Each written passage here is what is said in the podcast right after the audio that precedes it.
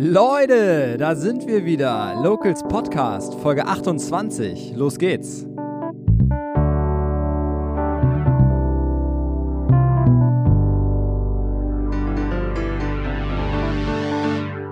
Heute begrüßen wir einen Gast bereits zum dritten Mal und seinen neuen Partner, wenn es um feine Kost geht, zum ersten Mal in unserem Podcast. Ich freue mich sehr, dass die beiden sich die Zeit nehmen und trotz des Trubels rund um die Eröffnungswoche ihres neuen Ladens in der Laumburger Straße heute bei uns zu Gast sind.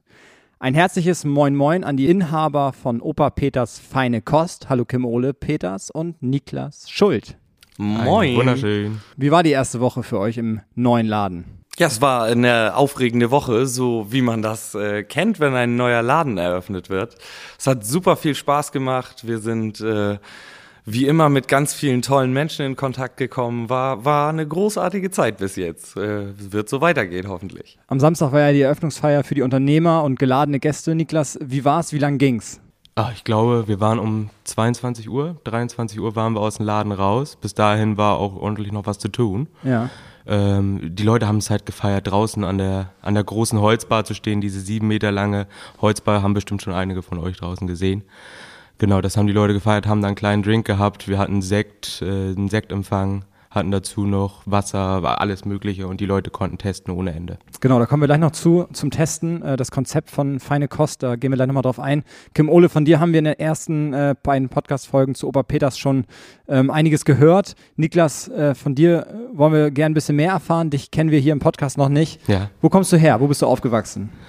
Also ich komme aus, aus Gülzow, ich bin 21 Jahre alt ähm, und habe 2020 bei Opa Peters, damals noch Eskimo, habe ich angefangen. Ähm, über einen Kumpel, also tatsächlich der Bruder, der kleine Bruder von Kim, mit dem habe ich zu dem Zeitpunkt viel gemacht. Der hatte in der Instagram-Story, hatte ähm, einen Post drin, dass sie gerade Leute suchen. Und dann bin ich darauf aufmerksam geworden. Ich hatte mein Abitur zu dem Zeitpunkt ja gemacht, habe gedacht, gut, ein bisschen was dazu verdienen kann man ja machen. Wollte eigentlich als Lieferfahrer anfangen. Ähm, das ist jetzt, ist jetzt nichts geworden. Ich bin dann gleich in den Service reingekommen. Ja. Ja, äh, Kim und Carsten haben dann irgendwie ja, mitbekommen, dass ich dafür eine kleine Affinität entwickelt habe, beziehungsweise einfach habe.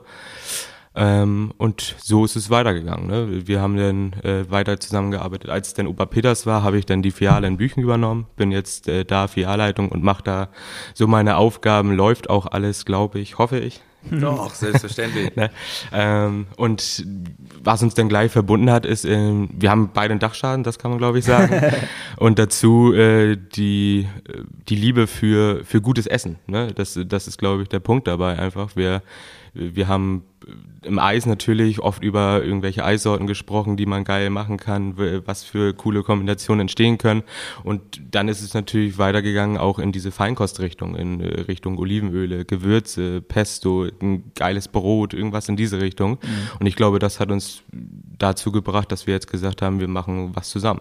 Ich habe Fragen. Ja, Du bist 21, sagst du, also noch relativ jung. das ist richtig. War dir das äh, schon klar, bevor du dich bei Opa Peters da beworben hast, dass du so eine Affinität erstmal zum Gastrobereich, zum Service, aber auch dann zu den Lebensmitteln hast? Ta- Tatsächlich gar nicht. Ich muss mich da immer an einen Spruch erinnern von Kim Ule. Ich wollte vorher was, also eigentlich komplett andere Richtung Ja. machen. Er hat gesagt, aber einmal Gastro, immer Gastro. Und ich habe so gedacht, nee, ja komm, Ja. der labert doch nur wieder. Ja, aber er hat äh, irgendwie recht. Also es ist halt wirklich so, man, man liebt das irgendwie, da in diesem Trubel drin zu sein, immer was zu tun haben. Es ist immer jeden Tag irgendwas anderes. Es ist nicht irgendwie das Gleiche, was jeden Tag neu abgespielt wird, sondern du hast dann halt dadurch, dass du natürlich mit Kunden zusammenarbeitest, immer irgendwie andere Situationen, die entstehen können. Und das, wenn wir Events haben, so wie Cocktailabend oder Oktoberfest, was wir letztes Jahr hatten, das ist dann einfach cool, ne? Das, ist- das, Ja. das macht das Ganze aus. Ich finde das total geil. Also ich feiere so einen Lebenslauf, äh, wenn man nicht das macht, was alle machen, Ja. erstmal eine Ausbildung, dann äh, Studium oder wie auch immer und dann so seinen beruflichen Weg geht, sondern einfach seiner Leidenschaft folgt. Ja. Ähm, auch wenn du vorher noch gar nicht wusstest, dass das deine Leidenschaft ist, als du dich beworben hast als Lieferfahrer, ist es natürlich geil, was daraus jetzt entstanden Auf ist. jeden Fall. Ähm, wir wollen mal drüber sprechen, was daraus jetzt entstanden ist, und zwar Opa Peters feine Kost. Äh, erzählt mal ein bisschen, Kim Ole, was dürfen die Schwarzenbeker erwarten von dem neuen Laden? Mit diesem Laden bekommen die Schwarzenbeker äh, einen, einen Einblick in unsere Vorstellung von gutem Geschmack, guter Qualität und ähm, in ganz viele unterschiedliche Facetten der Kulinarik, die für uns in unserem Job und ähm, ja auch letzten Endes in unserem Privatleben eine ganz große Rolle spielen. Und ähm, jeder Kunde, der bei uns in den Laden kommt, hat tatsächlich die Möglichkeit, dadurch, dass wir all diese Produkte letzten Endes auch äh, just in time zum Probieren anbieten, ähm, die Möglichkeit mit uns zusammen, beziehungsweise für sich selbst auch, ähm, ja, so eine kleine Neuerfindung ähm, seiner Geschmackswelt zu haben. Also ihr nehmt die Leute quasi mit auf so eine Reise in der Kulinarik. Ähm, wenn man jetzt bei euch in den Laden reinkommt, wie muss ich mir das vorstellen als Kunde? Du sagtest gerade schon was mit Tasting, dass ihr just in time da auch Geschmacksproben anbietet. Wie sieht das aus? Wenn ich jetzt als Kunde reinkommen würde, wie würde so ein Gespräch losgehen? Können die Leute sich erstmal umschauen oder, oder äh, gibt es da einen Tresen, wo sie sich einfach hinsetzen? Erzählt mal ein bisschen. Niklas vielleicht. Ja, also die Leute kommen tatsächlich erstmal in den Laden rein und sehen komplett viele Weinkisten. Diese, diese Weinkisten sind einfach im Laden äh, zu bombardiert. Und äh, der zweite Blick fällt eigentlich auf einen großen Eichentisch, der ist gleich wieder drei Meter lang. Äh, und da sind Produkte, die wir halt im Laden anbieten, sind sie äh, platziert und ebenso offen. Das heißt, der Kunde kann Olivenöle, kann äh, Balsamicos, kann aber auch im Nebenraum äh, können sie Whiskys, äh, Rums, Grappa, was wir nicht alles haben, können sie probieren. Das ist äh, letztlich der der Sinn und Zweck dieses Ladens, dass die Leute nicht die Katze im Sack kaufen, sondern einfach vorher auch diese, diese Kulinarik vorher probieren können, bevor sie sie zu Hause haben. Ja, und ist da jemand immer dabei, der dann, dann berät oder nimmt man sich dann selber oder gibt es da Brot zum Olivenöl? Wie muss ich mir das vorstellen? Also es ist wie bei einem äh, wie bei einem klassischen Öl beziehungsweise Essig Tasting dann in dem Fall. Man kriegt immer äh, ein, ein, kleines Stück Brot dazu. Okay. Ähm, es wird äh, in Probierschälchen angerichtet und ähm, da wird dann auch gleichzeitig eine Vinaigrette gemischt aus dem jeweiligen Öl oder Essig ähm, von klassischem Olivenöl über Basilikumöl, Knoblauchöl, Knoblauch, Thymian, Rosmarin, alles was man sich so letzten Endes ein Stück weit aus der äh, Küche vorstellen kann, dann über die unterschiedlichsten Gewürzmischungen bis hin äh, zu Grillsoßen. Wir haben äh, großartige Grillsoßen von Hanseschmaus. All das wird äh, mit einem kleinen Stück Brot einfach direkt probiert. Ähm, bei, dem, äh, bei den äh, Spirituosen sieht das Ganze natürlich ein bisschen anders aus. Da bekommt man das Ganze, wie man es vom Whisky oder Rum-Tasting kennt, in einem Snifterglas beziehungsweise in einem Grappa-Glas dann serviert mhm. und hat die Möglichkeit, das zu probieren. Ähm, ebenso planen wir in naher Zukunft, ich vermute, dass das binnen der nächsten zwei, drei Wochen starten wird, äh, den, wir nennen ihn liebevoll den kleinen Weinfreitag. Wir haben ja die, äh, wir haben ja ein ganz spezielles Weingut ähm, bei uns. Das ist äh, die Familie Castellani vom Gardasee. Ähm, die stellen Grappa her, Oliven her, die stellen aber auch Weine her und ähm, unter anderem ähm, ja sehr spezielle Weine und äh, da bedarf es selbstverständlich auch einer Probe. Da jeden Tag eine Flasche aufzumachen, wäre äh, verschwenderisch, sage ich einfach mal.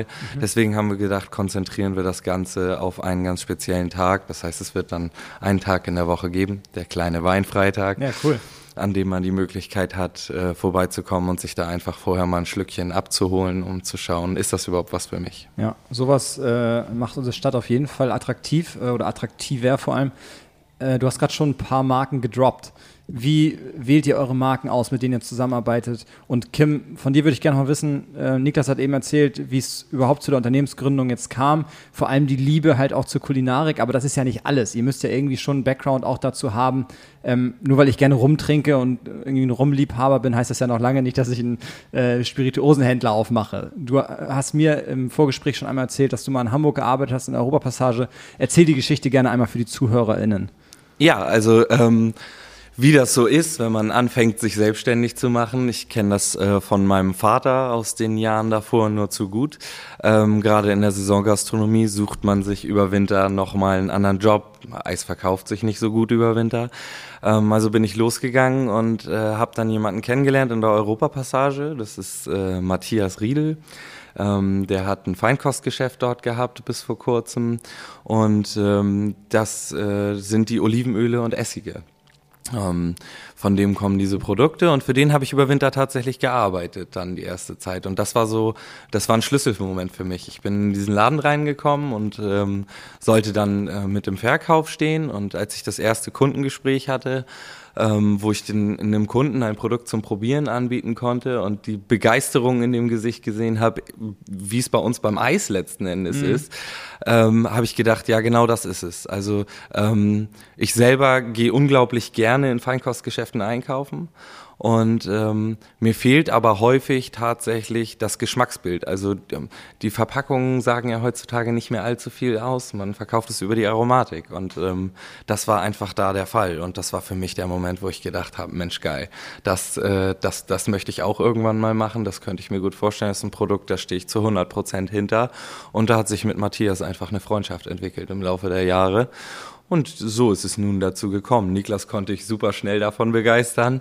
Wie wir eben schon festgestellt haben, teilen wir da eine Leidenschaft, das Essen. Und ja, das hat ganz gut geklappt. Hm, nochmal auf die Marken zurückzukommen. Äh, du hast jetzt einmal schon, äh, die Marke hast du, glaube ich, gerade nicht genannt von dem Olivenöl. Vielleicht kannst du das nochmal nachholen. Und auch die anderen Marken, mit denen du zusammenarbeitet. Da sind auch viele Büchner-Produkte dabei. Erzähl nochmal was zu den anderen ähm, Produkten, die ihr bei euch im Laden verkauft. Ja, also wir haben... Ähm wir haben selbstverständlich versucht, äh, einen regionalen Bezug herzustellen bei uns, äh, auch in diesem neuen Laden.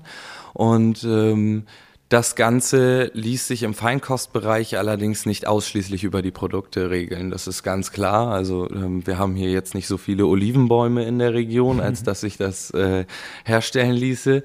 Aber ähm, wir haben ganz viele tolle Händler hier in der Region und ähm, unter anderem sogar hier in Schwarzenbeke und in Büchen, ähm, die sich genau mit solchen Sachen auseinandersetzen und da die eine ähnliche Leidenschaft teilen. Häufig aber nur ein sehr kleines Portfolio herstellen, so dass es sich gar nicht lohnt für die selber ein äh, ganzes Ladengeschäft vollzustellen. Im Zusammenschluss Allerdings äh, ergibt sich dann da sowas, wie es jetzt gerade geworden ist. Und ähm, ja, wir haben einmal die Firma Olivicchio, diese haben, sind ansässig in Hamburg. Wir haben ähm, die Firma Dat Öl, ähm, das Öl wird hier in Schwarzenbeek hergestellt. Es ist ein äh, super cooles Konzept, weil es total nachhaltig ist. Es sind äh, sehr spezielle Öle, die dabei sind. Traubenkernöl, äh, Mandelöl, ähm, Schwarzkümmelöl. Mhm. Also alles so Dinge, die, ähm, ja, die ich äh, nicht unbedingt äh, direkt finden würde, wenn ich sie nicht suchen würde, sozusagen. Und vielleicht auch nicht kaufen würdest, wenn du sie nicht probieren würdest. Genau. Und das kann man bei euch. Also ich muss dazu sagen, ich habe da das äh, in dem Zuge äh, bei Datöl das erste Mal ähm, Traubenkernöl probiert. Mhm der absolute Knaller. Ist für mich ein totales Highlight, habe ich äh, super unterschätzt, ja. muss ich echt sagen, ist großartig. Wir haben unsere Produkte, ganz klar, unsere Opa Peters Produkte mit im Sortiment. Wir haben äh, ein großartiges Weingut vom Gardasee, wie gesagt, die Familie Castellani, die da ähm, Bio-Weine beziehungsweise Bioöle und Biograppa herstellt. Wir haben Whisky Südholstein zum Beispiel, die kommen auch aus Büchen. Das sind Sandra und Thomas Schneider, die haben unglaubliches Know-how, was einfach Whiskys angeht. Von denen haben wir jetzt auch den Rum bekommen, weil sie sich auch mit diesem Thema auseinandergesetzt haben. Ähm, was haben wir denn noch? Wir haben äh, Hanseschmaus äh, schon angesprochen, die kommen aus Burnsen. Auch die Geschichte dazu, das ist eigentlich äh, eine Krankenschwester, die mit der Mutter von Kim zusammenarbeitet. Und die hat, äh, an einem Grillabend war das, glaube ich, wenn ich das richtig verstanden habe, hat die Grillsoßen gemacht und die Freunde von denen fanden das so toll, dass sie gesagt haben, ey, wir mieten uns eine, eine Küche in Hamburg und machen das einfach selbst und ein bisschen größer. Mhm. Die haben jetzt ein paar Feinkostläden, in die sie es auch verkaufen und halt eben bei uns bei Opa Peters.